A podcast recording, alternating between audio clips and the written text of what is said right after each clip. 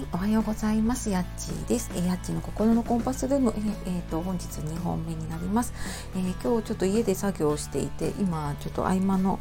コーヒータイムでコーヒーを入れる間ちょっと収録をしようかなと思って、えーと、収録しております。でちょっとあの子どもの成長をね感じる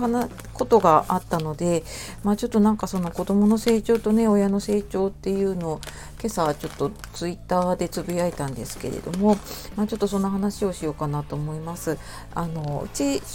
10歳のね小学4年生の息子が1人いるんですけどでずっとなんか子供部屋はあるんだけれども、まあ、時々使うぐらいであとは結構親の荷物を置いたりとかねそんなのに使っていたんですね。ででもなんかまあ、そろそろねやっぱりあの高学年になっていくしっていうことでで、まあ、部屋を使おうっていうことででベッドが欲しいっていう風になってねで、まあ、いずれ置こうって言ってたんだけどで、まあ、ベッドをちょっとね見に行ってで、まあ、頼んできたわけなんですね。で、まあ、家の中もちょっとそれで整理をしていって。でなんかふとあそっかなんかもう一緒に寝ることがなくなるんだなっていうのを感じた時にねすごい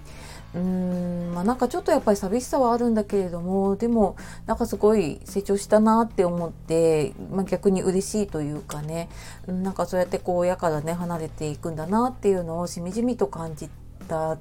時間でした。なんか週末ねあの感じました。でなんだろうな。うん子供小さいうちってねもうなんかもう一人で寝かしてとか一人の時間欲しいとかってすごい思ってたんだけどなんかそんな時間ってもうあっという間にね10年過ぎてきて